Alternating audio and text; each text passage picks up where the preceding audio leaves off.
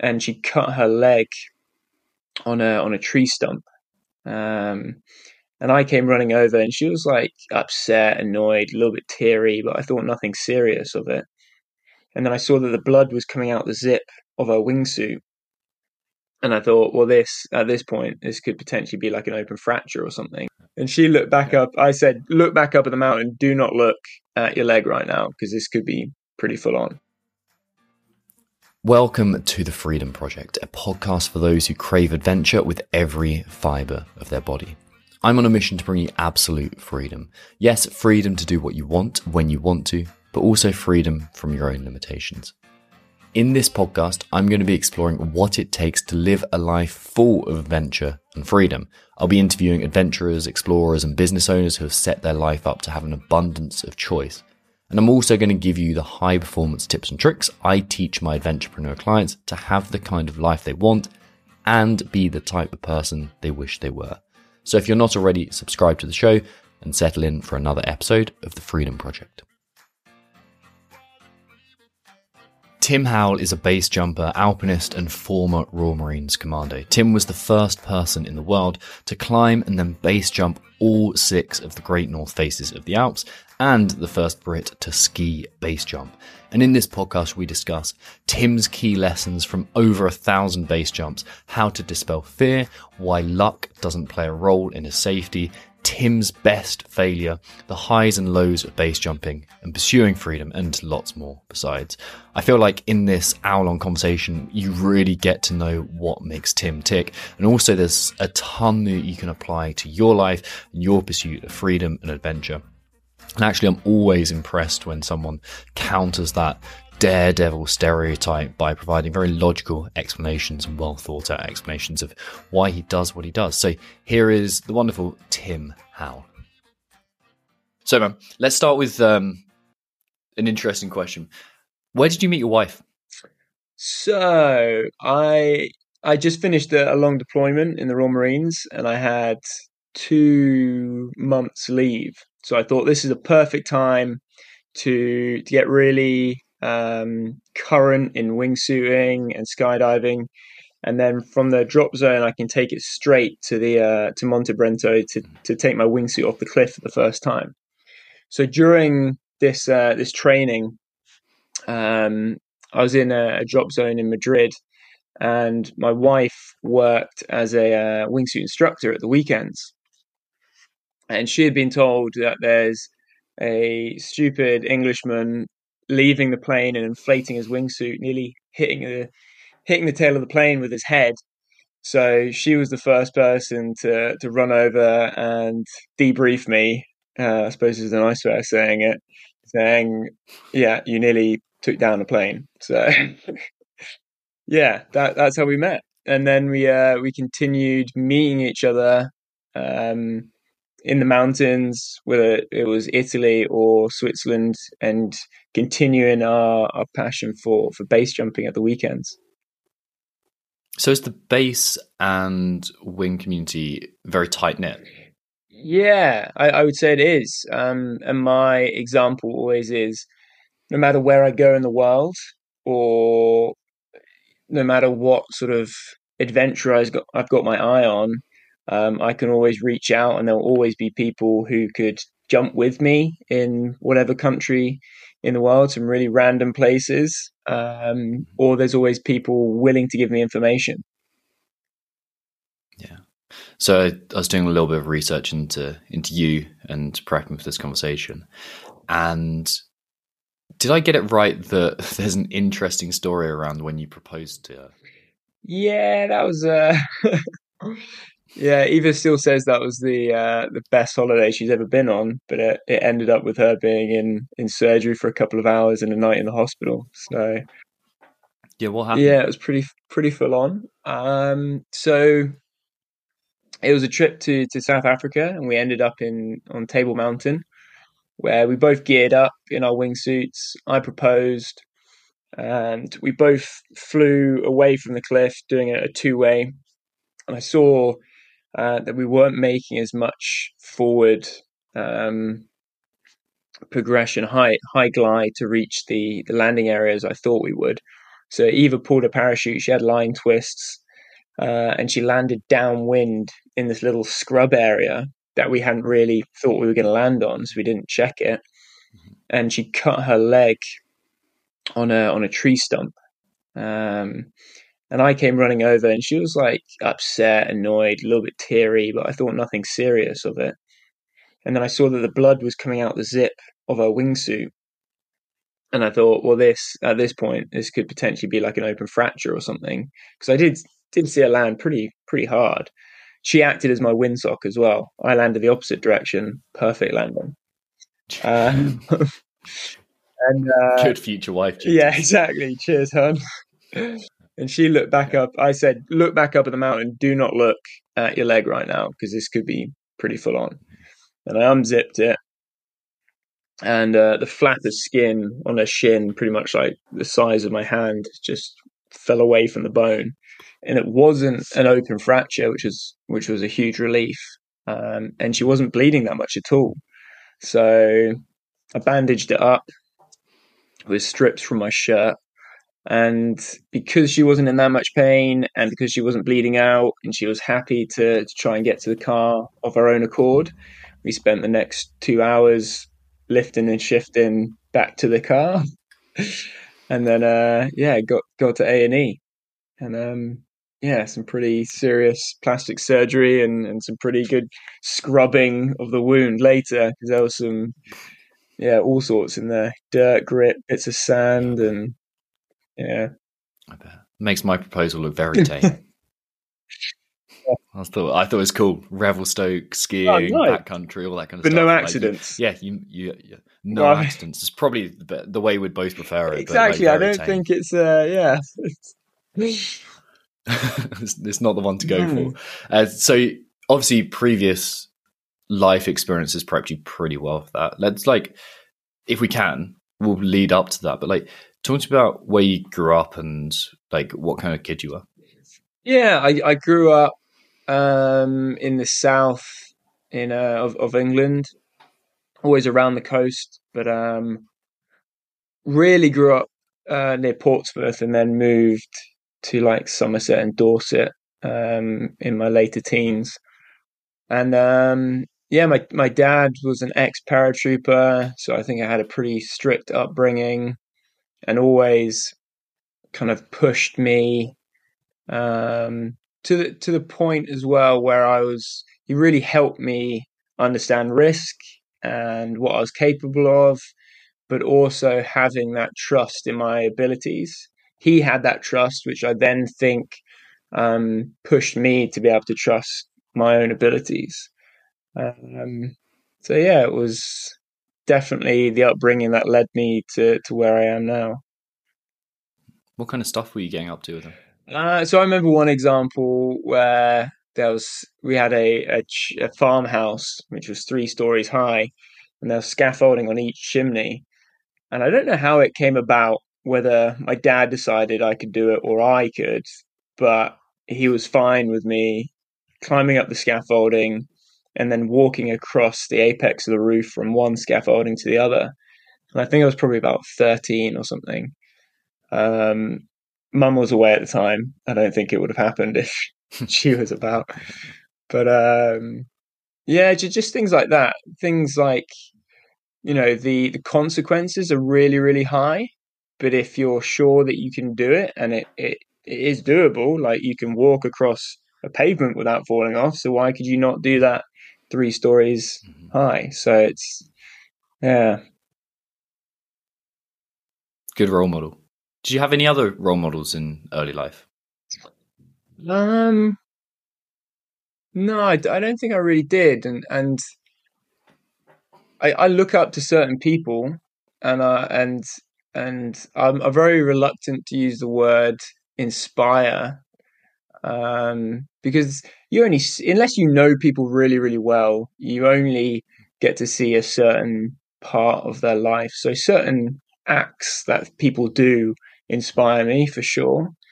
Um, I remember watching Shane McConkey because I, I, used to ski a lot, and he was definitely an inspiration. Uh, but I, I, use that word very rarely. Mm-hmm. Yeah, that's an interesting turn of events and like the full circuit of McConkey Mm. and, and having like yeah yeah we'll, we'll we'll fill that loop in eventually. But like, what when did you first when did you first start um, getting involved in climbing, involved in the mountains? Like, what was that journey like?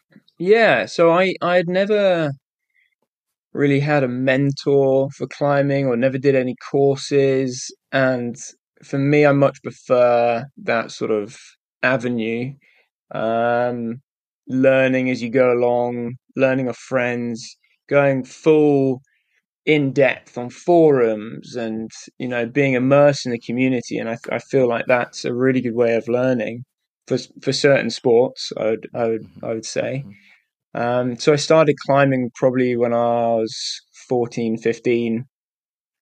And to be honest, back then, you know, all these things that I've done since, I, I genuinely would never have thought I'd be able to achieve. I never thought, um, I went to Pakistan this, this year, and I never thought I'd be climbing 6,000 meter peaks in Pakistan on a self organized and self um, funded trip you know? So all of those things along the way climbing the north face of the eiger or, or even going to chamonix for the first time and climbing the most basic of routes you know each one each stage of, of my climbing career i thought that would i would never have thought that would happen all those years ago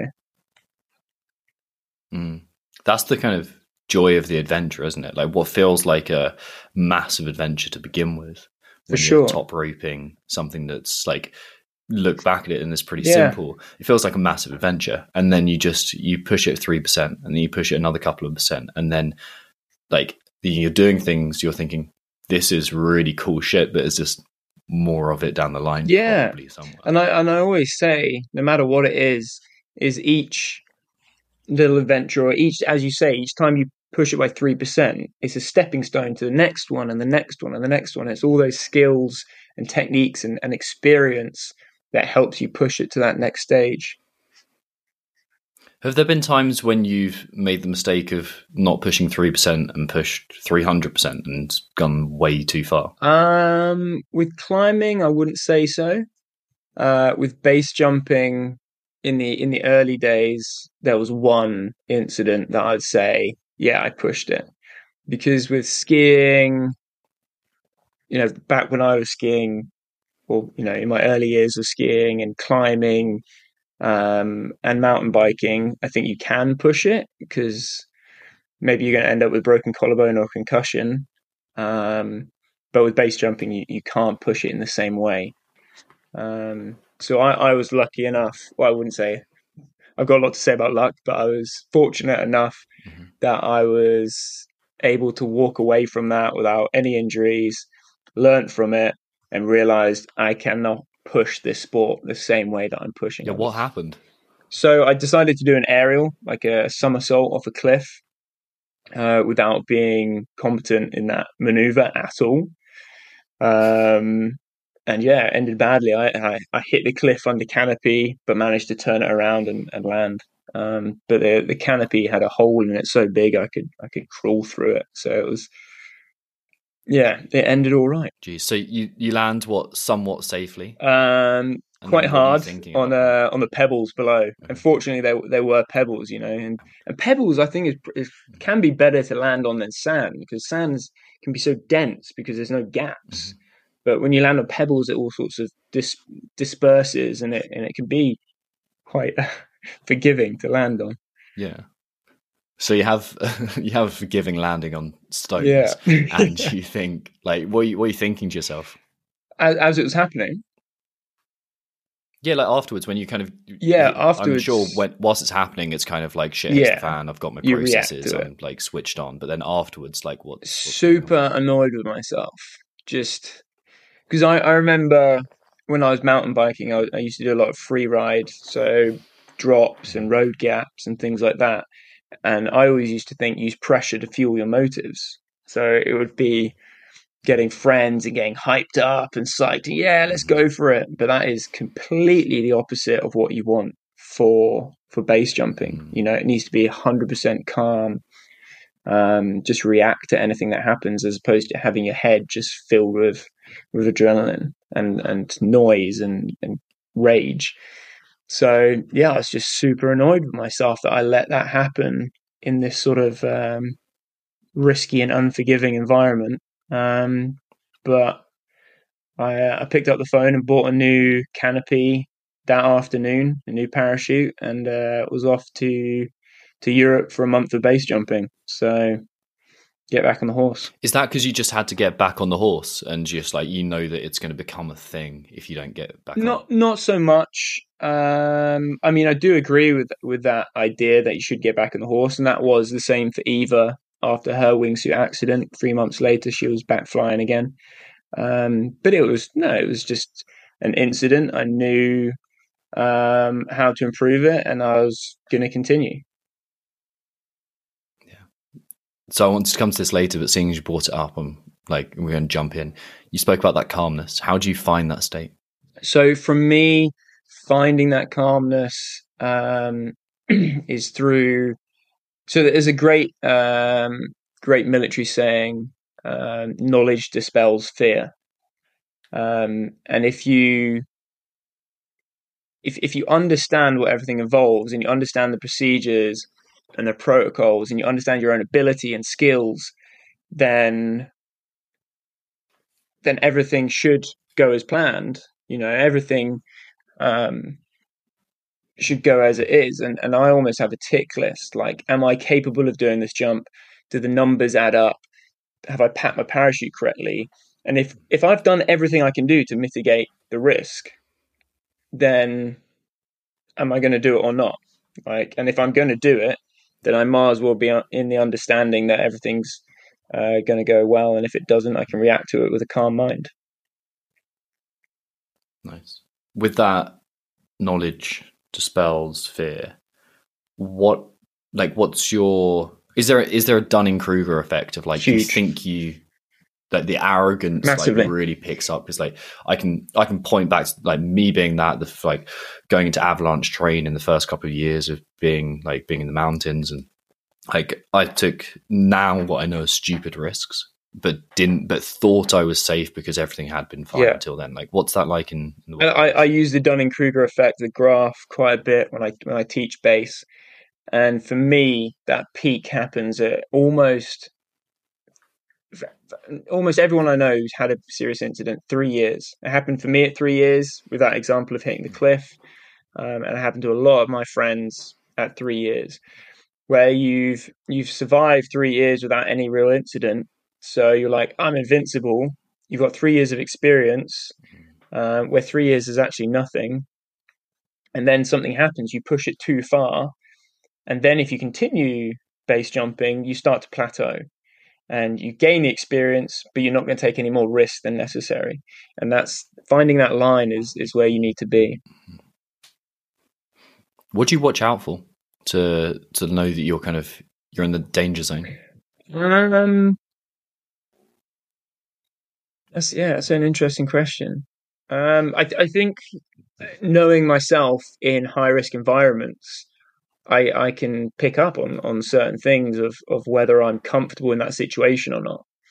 Uh, and I'm not saying like every jump is is just a walk in a park. There are some jumps I'm standing at the edge, and it's a new jump, you know, that has never been done before. That's potentially quite technical, um, and I just need to reassess everything. I need to think: Have I done all my calculations? Have I, you know, is is everything the way it should be? Have I packed my rig and and once I've done all that, then I should be able to to um to carry it out with more well with the utmost confidence. Do you have a system for from the moment you pack your canopy to the moment you land? A system is in like step by step to either get you in the right headspace or to uh, to ensure that you've like I'm sure there's like SOPs mm. like this is how you pack like this is how you like you go through this process but like actually the more I think the more interesting point is like you're standing at the top of the jump like what's your system for getting in that headspace? Like, are there checks you go through? Are there visualizations you go through? Is there any calming effects? Is there like a micro meditation Hmm. up there?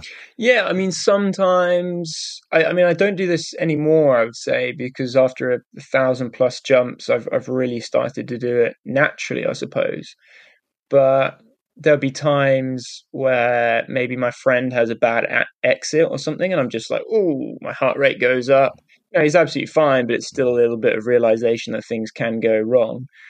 And my heart rate goes, and, and I just do like box breathing. Um, just to like Mhm. really bring it back down, refocus, and and go again.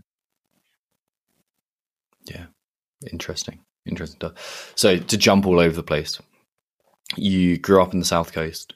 Then you went to was it guiding in Mm. Africa? Yeah, I lived in South Africa for two years. What what what takes you there? Um, my mum was a, a purser for British Airways, so cabin crew, um, and the family had always loved South Africa. And my, my dad lived in I think Kenya for a few years in the military, so it was always a place that was that was yeah always brought us back. Hence why I proposed there as well. But um, it's it was an amazing amazing place. There's there's risk and there's there's adventure to be had. So I decided it was a it was a good place to spend a couple of years after after my uh, A levels. Nice. And then what do you get from that experience? Like, what does that teach you? So I, I really didn't know at that point where my life was going in terms of like career. It was it was a great two years to to figure out where I wanted to to continue um, this avenue of, of taking risk and, and like mitigating it and being independent. Uh, and eventually, obviously, that, that led to being in the Royal Marines. But it was, yeah, I mean, being that young in a real hazardous environment. You know, I was 19 with a 475 rifle, no, 4, 458, um, taking clients amongst elephants and rhinos and buffaloes and lions and stuff. So it was, yeah, it was, it was pretty full on. And I think that really, really helped me, um, being, being that young, um, for confidence and, and everything really. Yeah, I bet. What's the training like to put you in a position Mm. where you're competent enough to? yeah, so it was it was a six month um, course. Um, so everything from survival, weapon handling, vehicle, um, obviously everything to do with the the animals and learning the ins and outs. And um, but yeah, it was it was an amazing amazing course. And then I was fortunate enough to get a really good position in um, Sabi Sands, which is a private part of the Kruger Park, and that's where I um, did a couple of years of guiding. Nice. And then you end up what coming home. Is the Royal Marines always? It, it wasn't initially, but looking back, I kind of realized it was inevitable. Um, well, inevitable joining the military as it as it is, uh, Mhm. and yeah, there were a few things that kind of finished my time in South Africa. Like uh, Jacob Zuma just came into power, so made it harder to renew the visas. Mm. Uh, the recession hit in the UK or Europe, and um, getting tips from the clients were a lot harder or a lot smaller. So uh, that, made things different. And um, had a colleague of mine who decided to shoot his wife and then try and find me, and then shot himself. And I all th- thought, yeah, it's uh, probably time to to go home. And then I, I knew my dad would be like, you know, well, what you doing for work? What's your career choice? So I was like, the Marines. I'll join the Marines. So Obvious question: Was there some conflict with your dad? I mean, and she decided to. yeah, no, my my uncle was actually in the Marines, um, and I knew that if I was going to join the army, I'd I'd try and go down the officer route. Um, but I I would rather have joined the and there was no conflict. To answer your question, there there was none at all. To the to the fact that I I got my dad a maroon coloured T-shirt that said something like God was a para because he failed the bootneck course. So, and he and he wears that. He wears that. So. Nice, good, good stuff. So, you, you, like training, what was what was training like? Because that's quite a lot of. I suppose you've been through a six months of training to become a guide. I'm guessing pretty different to being down at Lympstone, Um, and you're also like going from quite a lot of freedom and self expression if you're climbing or kind of become out. It's outdoorsy, mm. definitely, but having that, um, yeah, the freedom to do what you want when you want, I'm guessing is pretty high. To go to like eight and a half months down at Lympstone, what's that? The what's the shock of capture like for you? Um, it was, to be honest, between my dad, my dad uh, bringing me up as a child, there were there were a lot of similarities of how I had to fold clothes yeah. and clean shoes, and there wasn't much shock of capture. Uh, okay. Which is probably the part Fit of me in. saying why it was inevitable because a lot of my childhood had uh, similarities. Okay, so training wasn't so bad then. It wasn't. Um, I, I'm, I'm proud in saying I was an original, but for me, if you're even slightly switched on and you just crack on with the exercises with the FIS and do not give up, you're going to pass. So, and that's that's always what I've what I felt and why I joined because I was like, I, I will pass. It's it's a given as long as I don't, you know, put my foot in a cattle grid and break my leg or something. Then I'll just carry on and and it will be, yeah, it will be done. There's definitely some truth there. There's a little bit of luck in there. No, sure. so so um, which I think yeah. So a situation where you could say is luck is friends of mine who who put his leg in a cattle grid and broke it, or a friend of mine in a speed march who who uh, was in the speed march. Um, there was a branch across the road. He missed it, tripped over, fell, broke his leg. He he didn't pass out with us that to me isn't unlucky. That's you not being switched on enough. Like everyone else missed that. Mm-hmm. Out of 30 blokes, everyone else didn't do that. So where everyone else maybe has a fraction more uh, energy, foresight, um, strength, mental aptitude, whatever it is, maybe they're a slightly bit more awake than you, whatever it is, mm-hmm. they didn't do that. Mm-hmm. So that to me is just yeah, yeah, part of the game. You you didn't uh, you didn't manage to they have the same level as everyone else. Yeah, that's me being mean, um, but that's how I see guy, it. No, no, no. I, am I'm, I'm with you. And there's there's this guy um, who went down did my commando course with, and he um, he he was the lightest man to like ever like ever go through that course. I swear. Um, but he also like you could see the fear when we went to do Tarzan assault course and went to do the old death slide and he got his rope and just forgot to mm. wet it on the way through. Jumped off, he just stuck and hung and hung and hung. And he was there. And then obviously training team were like, okay, trying trying to get him. Like, what do you do in that situation? But he starts bouncing down. He's trying to like get himself down because time has started. This one shot, and we were reservists as well. So it's like it's like I've got this opportunity. Yeah. I have to do it now. Otherwise, I have to wait another year. And he fell, smashed his scapula, and like actually bent the barrel of his rifle around his spine, which is so lucky. Um, wow. But yeah, like that is the like you could say it's luck. He was super light. he like he had a ridiculous 5k time. Um, super fit, very switched on bloke for the rest of it but like you see the the fear got the the, mm. the, better of him. And lovely bloke like completely like genuine good guy. Um but yeah the the luck the decisions you make that's uh is yeah it is. I, I, just think people use the phrase luck without re- and it's like obviously fine. I just like to look into things a bit deeper when people say things. Mm. and it's yeah there's there's a lot of situations where people can use that phrase or actually it's not. Um and and it happens a lot mm-hmm. with with uh, base jumping. I think I I cannot think of a situation uh, of an incident where somebody ends up hurting themselves or even a fatality where it has not come down to personal decision making. And if it comes down to decision making, then it's not luck anymore because you decided to do it or not. Whether that's misrigging or doing something out of your ability or whatever it is, is decision making. Yeah. I was speaking to, do you know Andy Talbot? Yes, yeah, yeah, I do, yeah. Well, I, I don't know him personally, but we chat.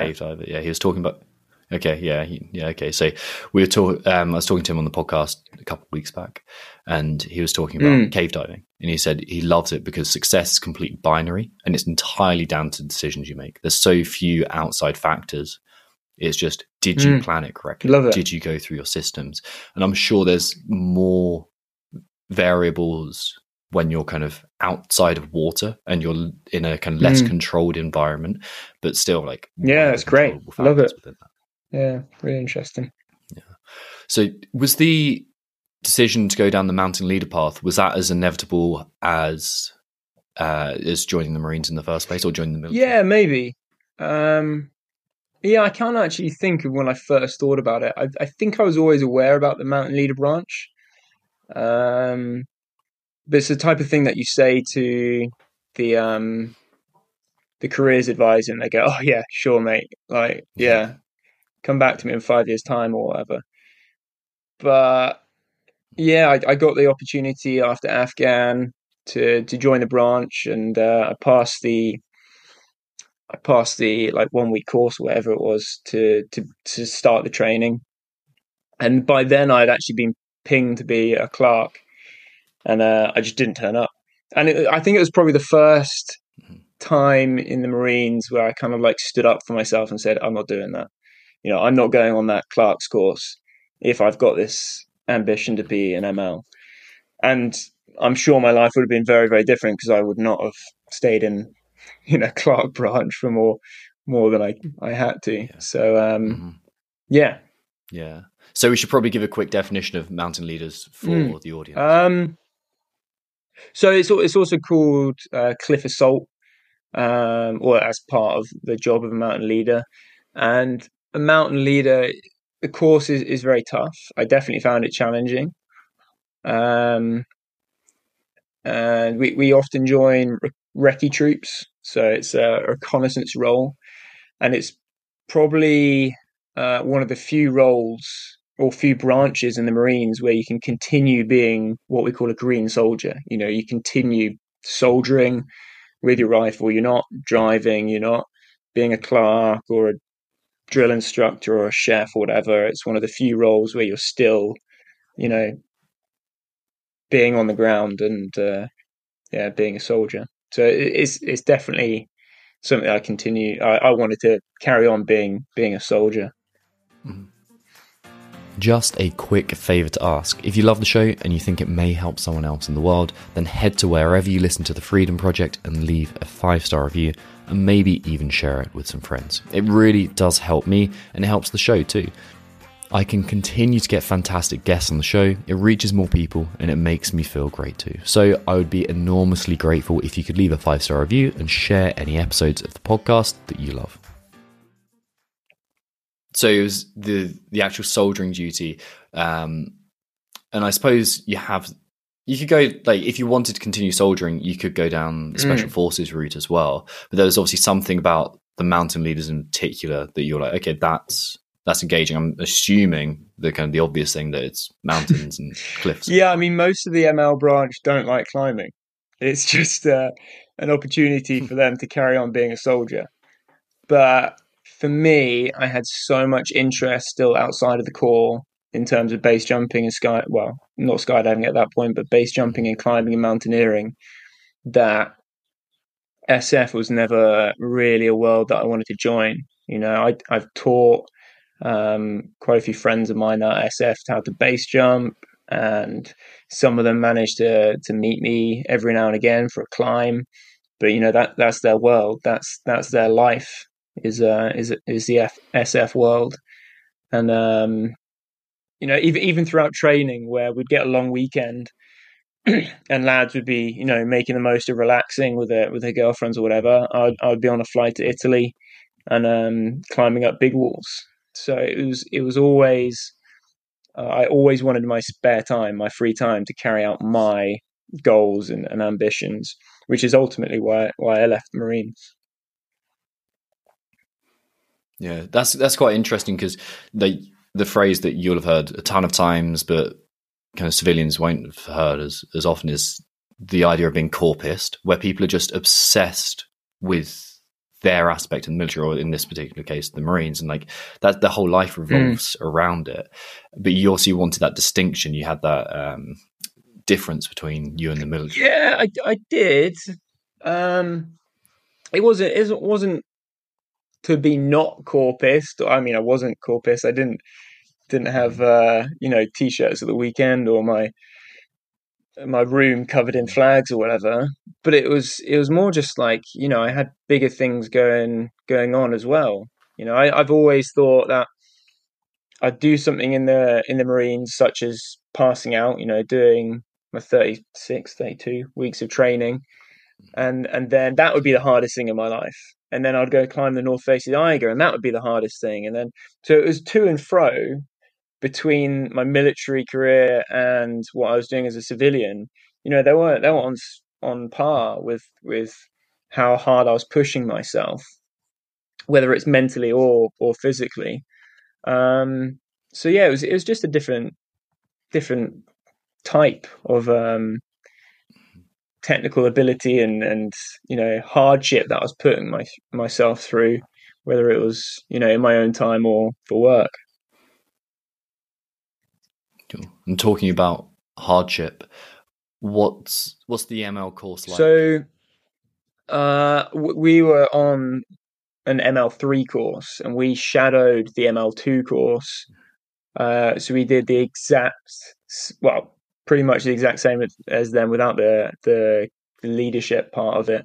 So we would follow them for three months doing the same exercises um, so like the mountain phase in Scotland was just ridiculously long yomps every day with ridiculously heavy Bergens and then up all night planning the route for the next day and that carried on for about a month or something.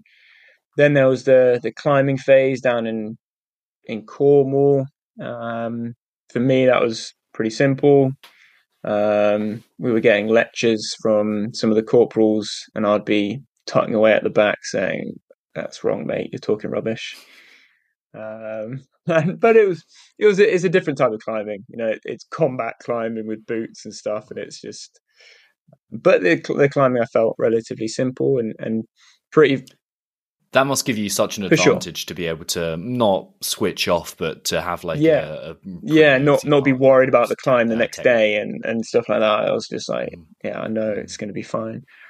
Um, and then a month in Dartmoor, which was the the OP phase, um, which was yeah pretty much being holed up in a dirty trench in the pouring rain for weeks and days and days and days, and it was yeah it was very um what's the right word for it? Yeah, it was it was abysmal. It was horrendously wet and tiring, and yeah, I, th- I think we, most of us remember Sounds remember that just just being in a wet hole, like nothing is dry, and you're there for up to a week, mm-hmm. and it's yeah, it was rubbish. Yeah, yeah, that sounds disgusting. But it's it's the same conversation I seem to have with everyone. It's like the things that stand out, whether it's in the mountains or whether it's um or whether it's in training or any parts of your life, like the punctuation of the terrible moments and how you coped with it. That's what seems to to stand out. Like, like this this time where I was stuck on glacier and like crevasses in a lot of places and big avalanche went off. Uh, like it's probably 200 meters away from us, the the edge of the avalanche. And we're like, oh shit! And we're currently going up and we're roped up at the same time.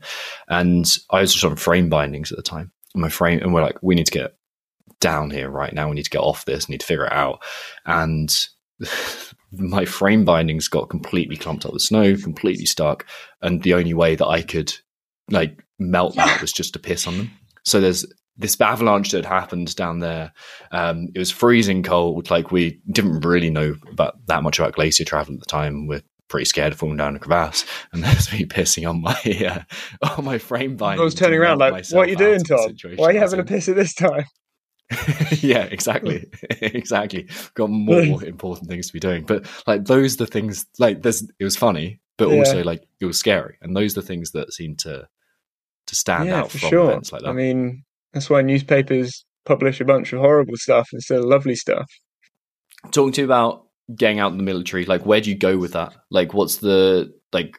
Is that an exciting part of the journey? Is it um, disorientating? Um, I mean, I left before I resented it. Um, I didn't want to get to the point where like I needed to be out in the next month. I was I was I was going to pull my hair out, so I left at a good time, and I knew I'd need a plan. So I was I always had a plan in the back of my mind, but it was it was still a little bit worrying. You know, I had a mortgage, and my whole point of leaving was so I could be self-employed and do what I wanted when I wanted.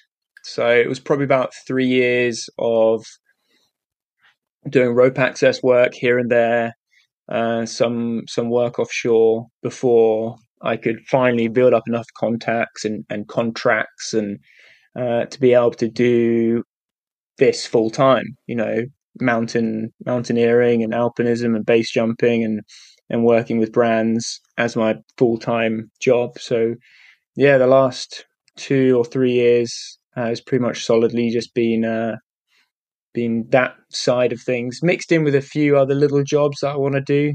Um, but it's but I do them because I want to do them rather than than I have to.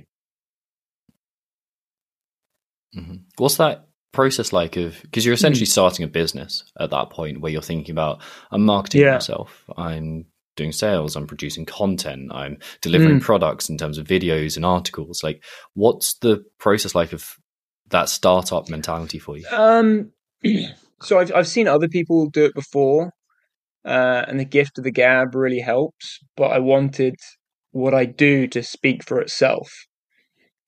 So I wanted, you know, what I was doing to to really stand out, and and that's not what I'm motivated by. Is you know is is making it work as a job. I'm motivated motivated by doing these things, these goals that will really challenge me and most of these goals and ambitions are things that had never been done before, um, and they and they stood out in that way. Um, but yeah, it was. I, I, never wanted to to be called a sellout or to see myself as a sellout.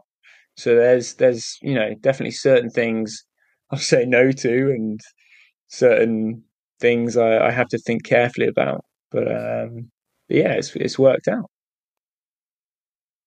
what are the two paths you're offered? Because like there's the, the sellout path. What does that look like in terms of decisions you make? Is it like okay, anything for a quick buck, and like what are the opportunities? Yeah, I, I think selling out is when you have certain ethics or morals that can be bought. You know, if I was told, you know, uh, would you support this product for this amount of money? And previously, I'd said, you know, that that brand is absolutely rubbish. I'd never wear that. And now I'm doing it because of because of a little bit of money. Then that's selling out in my eyes. Um, so yeah. When do those opportunities start to present themselves to you? Because like I'm imagining there's a lot of people who are interested in doing the thing that you do or a similar version of it, but don't get there or half-ass it along the way? Yeah, I mean they've they've presented themselves to me even since when I was in the course, certain TV shows or um, certain brands or, or, whatever it was. But um, it, it's not one of those things where you can just say like I want to do that for a living. You've you've got to be living it already to then I think jump in it on any opportunities that come. Um, so I've got, yeah, you know, when people just say, "How do you get sponsored?" You can give a brief sort of outline of of how it works, but it's it's not a uh, a step by step guide of how to guarantee sponsorship. Uh, yeah. Do you have a like um? So I'm, I'm very unfamiliar with the world of base jumping, other than I know what it is. Like, do you have like a I don't know, like a USP, like a unique selling point. Like people know Tim mm. as this kind of base jump who does this. Yeah, for sure. Um, I think my nicheness comes from combining alpinism and mountaineering with base jumping. So that's enabled me to to access a lot of jumps that a lot of other people can't. And really combine them to to create these unique opportunities in in you know some high mountain ranges around the world. Mm-hmm. Got you. Got you. What do actually? There's so many places that I, I want to go for this.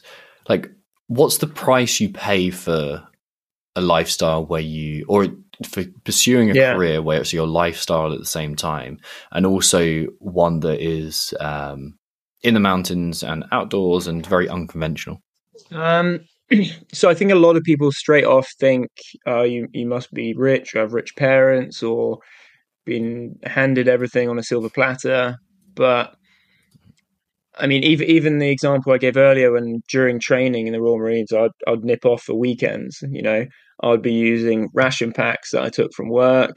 I'll be using sleeping bags that I took from work. I'll be sleeping in laybys.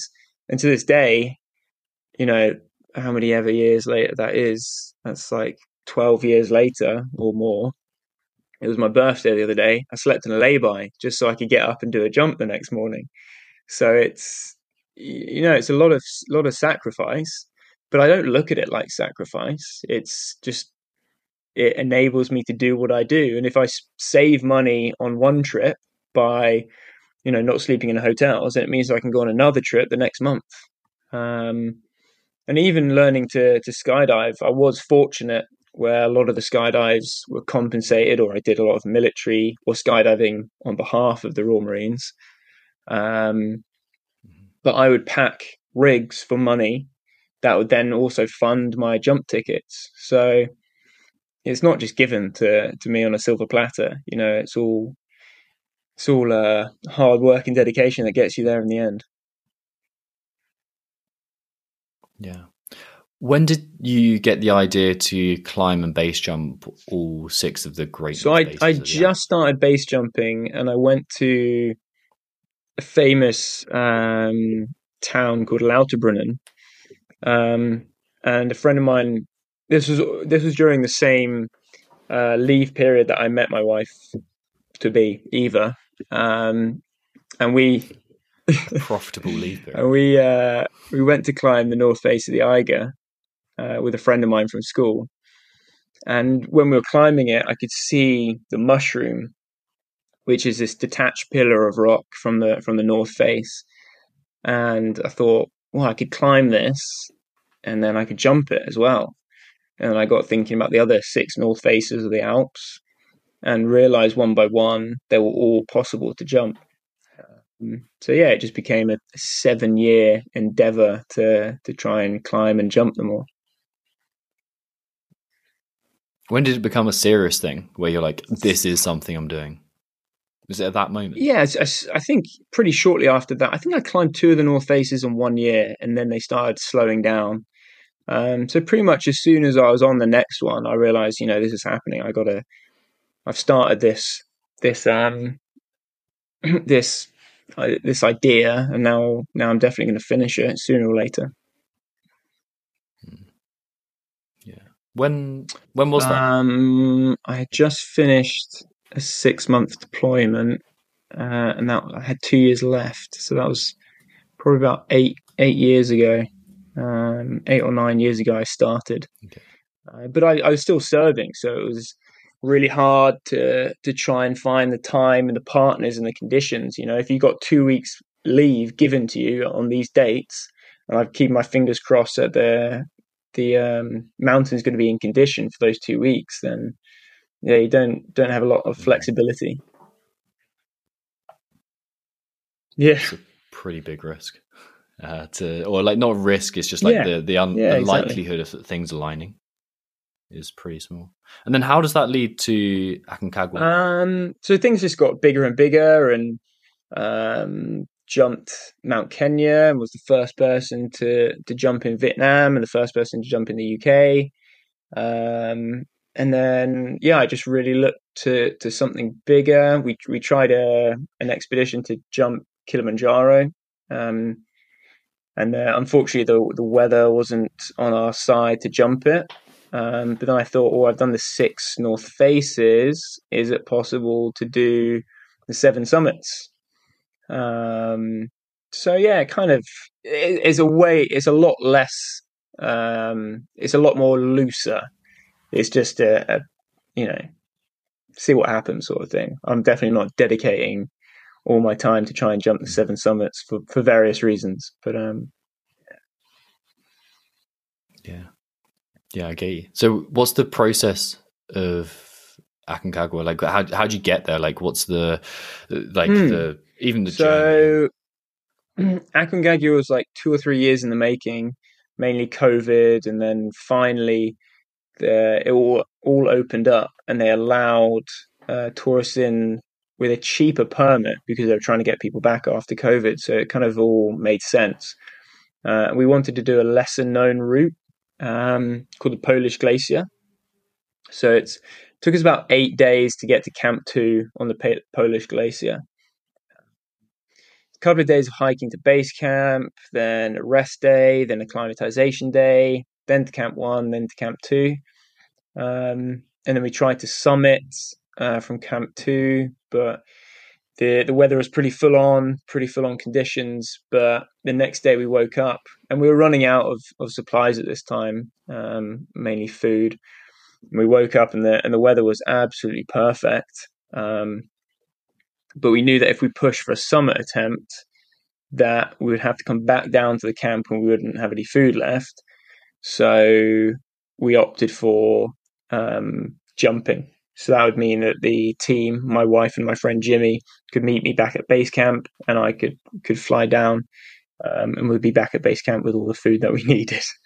Um, so yeah, we we were camp two was only about hundred meters away from the exit point, um, and I had recceed it the day before, so I knew exactly what to expect and where to fly and how to get to the exit point and all the measurements and landing options. So so the day of the, the jump, it was it was good to go. There wasn't that much to to worry about or think about. The the weather was spot on, so yeah, it went really smoothly. What's different about jumping at that kind of altitude? Uh, yeah, quite a, quite a bit of, of different um, different things to think about. First of all, the the gear that you need, like what sort of kit you jump down with, because I landed on a glacier, so I'd need crampons and axes and gloves um, the altitude itself, there's 60% less oxygen at that altitude. So the wingsuit takes more time to inflate and pressurize. But also, once it is flying, it flies a lot faster. So um, I didn't realize how fast I was flying. Um, and I normally fly at about 180 kilometers an hour. And on this jump, it was at 220 without even trying. Like I thought I was just chilling in the sky, but but it was it was fast when I look back at the GPS data. Wow. So um, yeah, also just getting getting ready. Like it was hard work at that altitude, just putting the gear on and bending over to clear the snow off the exit point. I was out of breath and and just really trying to get everything back down to yeah to be normal levels and normal breathing, ready to jump.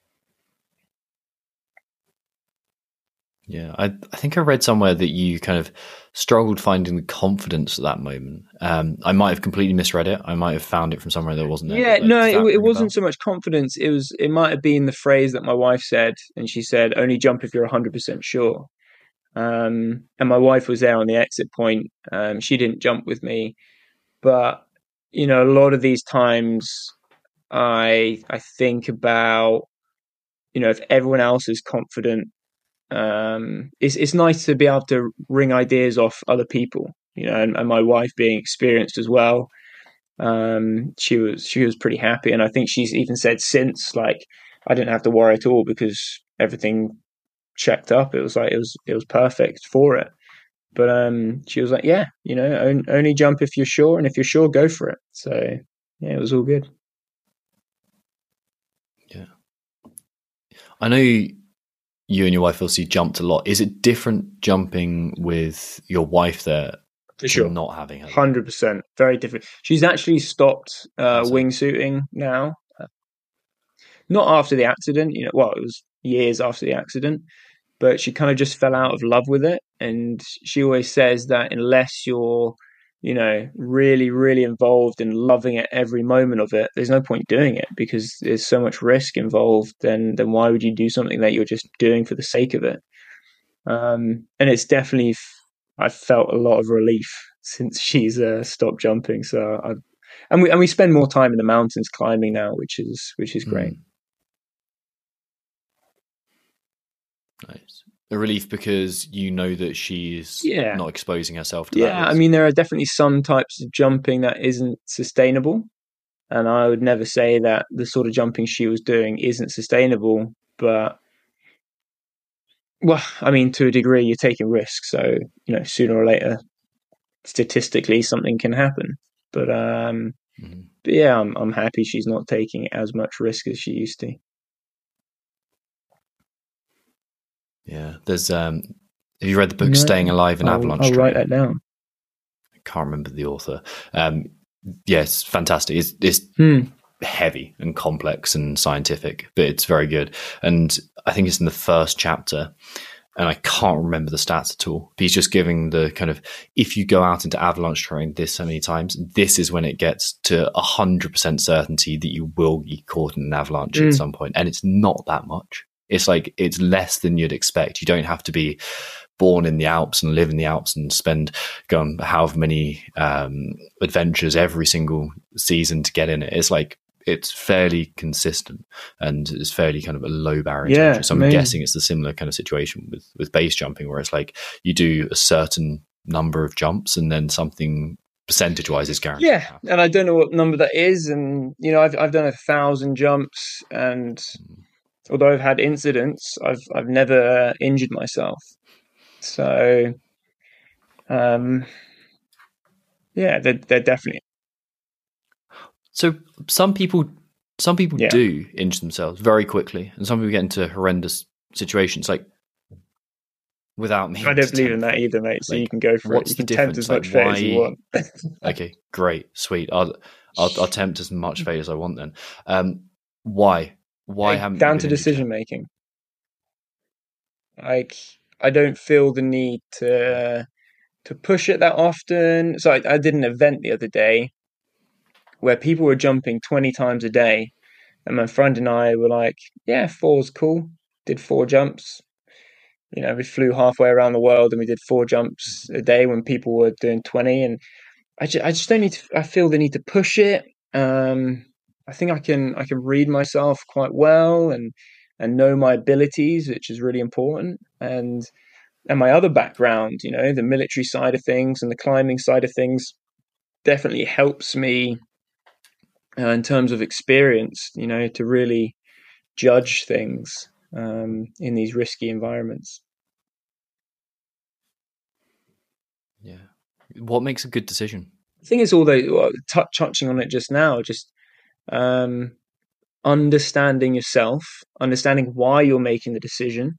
Is it because of ego or lack of knowledge, or you know, have you got pressure for some reason? That's that's really important. I think that's a that's a big thing hmm. about it. Like, why are you making that decision, whether it's for or against?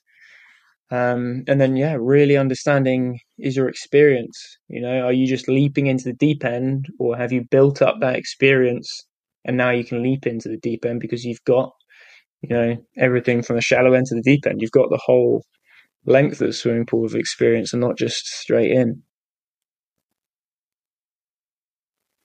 I really like that data point. There's um this entrepreneur who's providing a stupid amount of value to the um to the business world at the moment called Alex Hormozi. And he talks about building an undeniable stack of proof that you are who you say you are.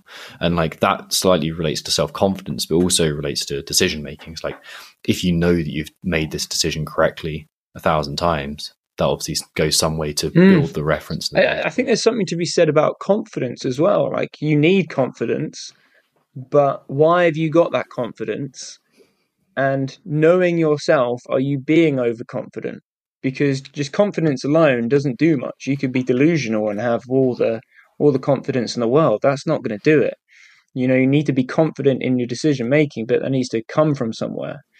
Um, and I, I, would say that overconfidence kills. You know, it's uh, too much confidence in the wrong place is is uh, can be dangerous. Do you have a a journal or a notepad or a way of like tracking your jumps Yeah. and successes? Yeah, yeah, I love a good journal. and things that you change. Um, what does that look like? What are the things that you track? What are the things that you like kind of have? yeah. and you realize Um, so for base jumping, it's it's more of a logbook than a than a journal. Uh, literally just like numbered one to one thousand and twenty. Um, Mhm. and every now and again, I'll write something in it um, that's important to that jump, whether it was a, an incident or something like that. But to be honest, I don't really need the logbook to remind me of those things. They're normally so poignant um, that I'll, I will remember them and, and learn from them. You know, just just like that jump seven years ago where I hit the cliff. That was so poignant and um, you know f- referenced the, the Dunning Kruger model and and it it stuck with me ever since. Yeah. So obviously that was a failure, maybe, like in, in terms of how you operate Yeah. your decisions. you I, I would blame my ego now. at that moment because there was quite Like a what- few people on, watching. Um, pressure of people watching, doing that sheep mentality, you know, just jumping because everyone else is, and and doing these flips. Um, and definitely overconfidence in my ability because I I used to be quite good on the trampoline and thinking, yeah, flips a flip, it's fine. I can rattle them off on a trampoline, no dramas. Mhm. And um, so it was overconfidence in that respect because this is complete. Although the trampolining helps, it's a completely different environment. Um, you know, so it was yeah, overconfidence in that way as well.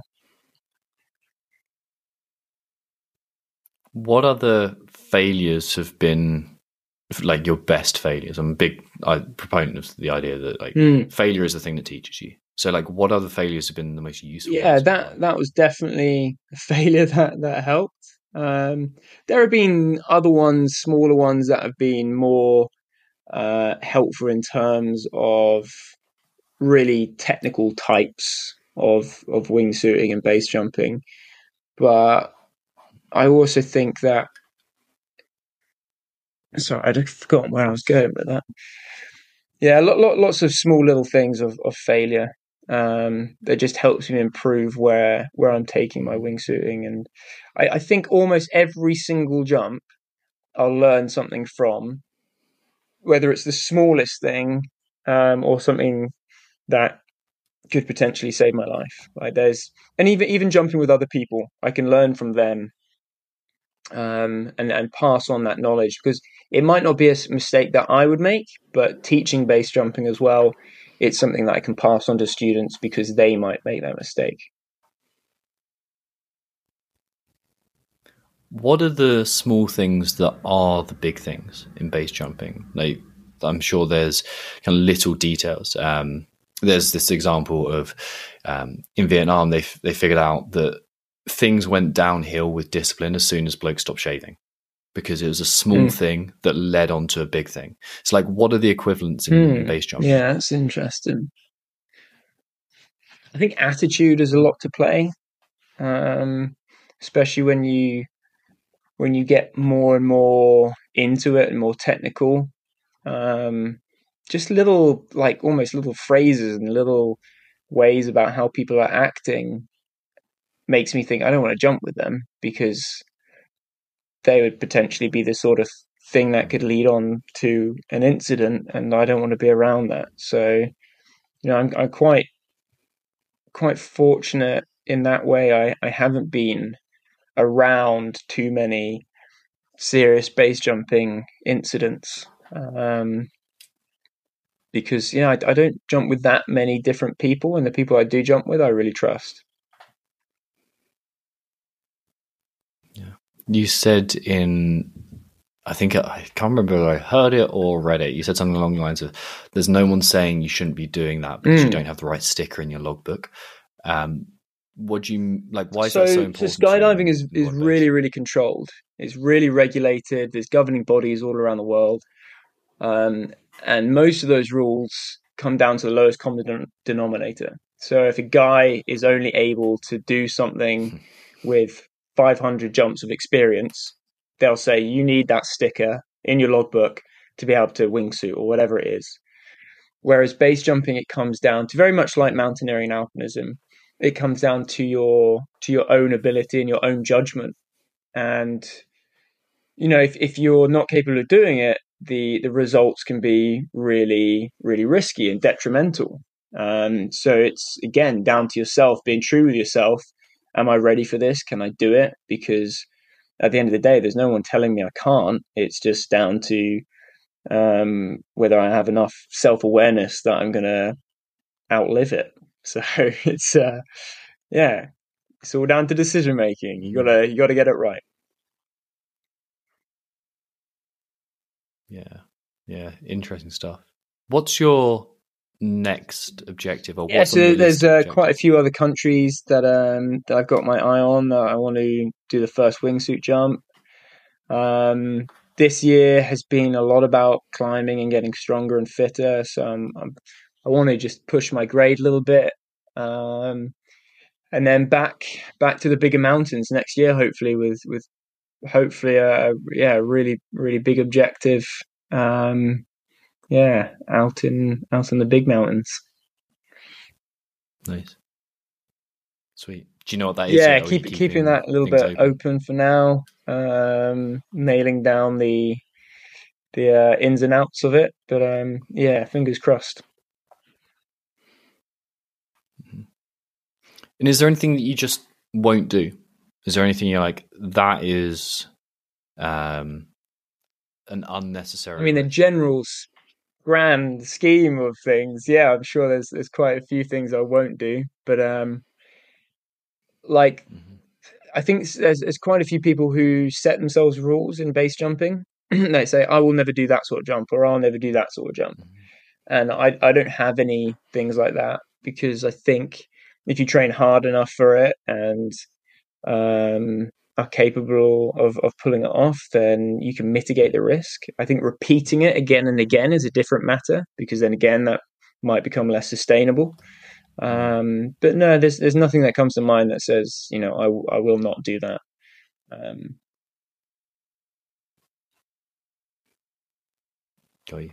And then this is the most newbie question. yeah, exactly. Um, so I saved the last where I can always cut it out if I don't want it in there. Talk to me about. oh, that always comes up. Helmet while base jumping. Um, is it because no, you just have it with you? No, no, because you're climbing up, or is it something else? Yeah, yeah, and I, and I've okay. I've put so a dent in a helmet uh, from landing. Sweet. Fell over, and then there was a boulder right in front of me, and I just headbutted the boulder. Um, friends of mine have definitely been saved by by helmets. Yeah. Um, the the joke is that you need a helmet to carry a camera. But uh, it's it, it's a lot more than that as well. Thank you. Thanks for clearing that up.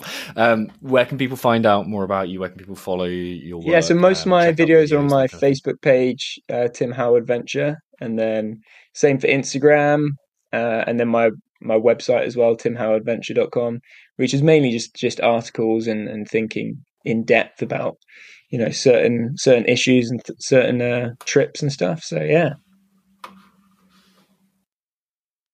Thank you very much, Tom. Cheers for having Thank me. Thank you so much for joining me.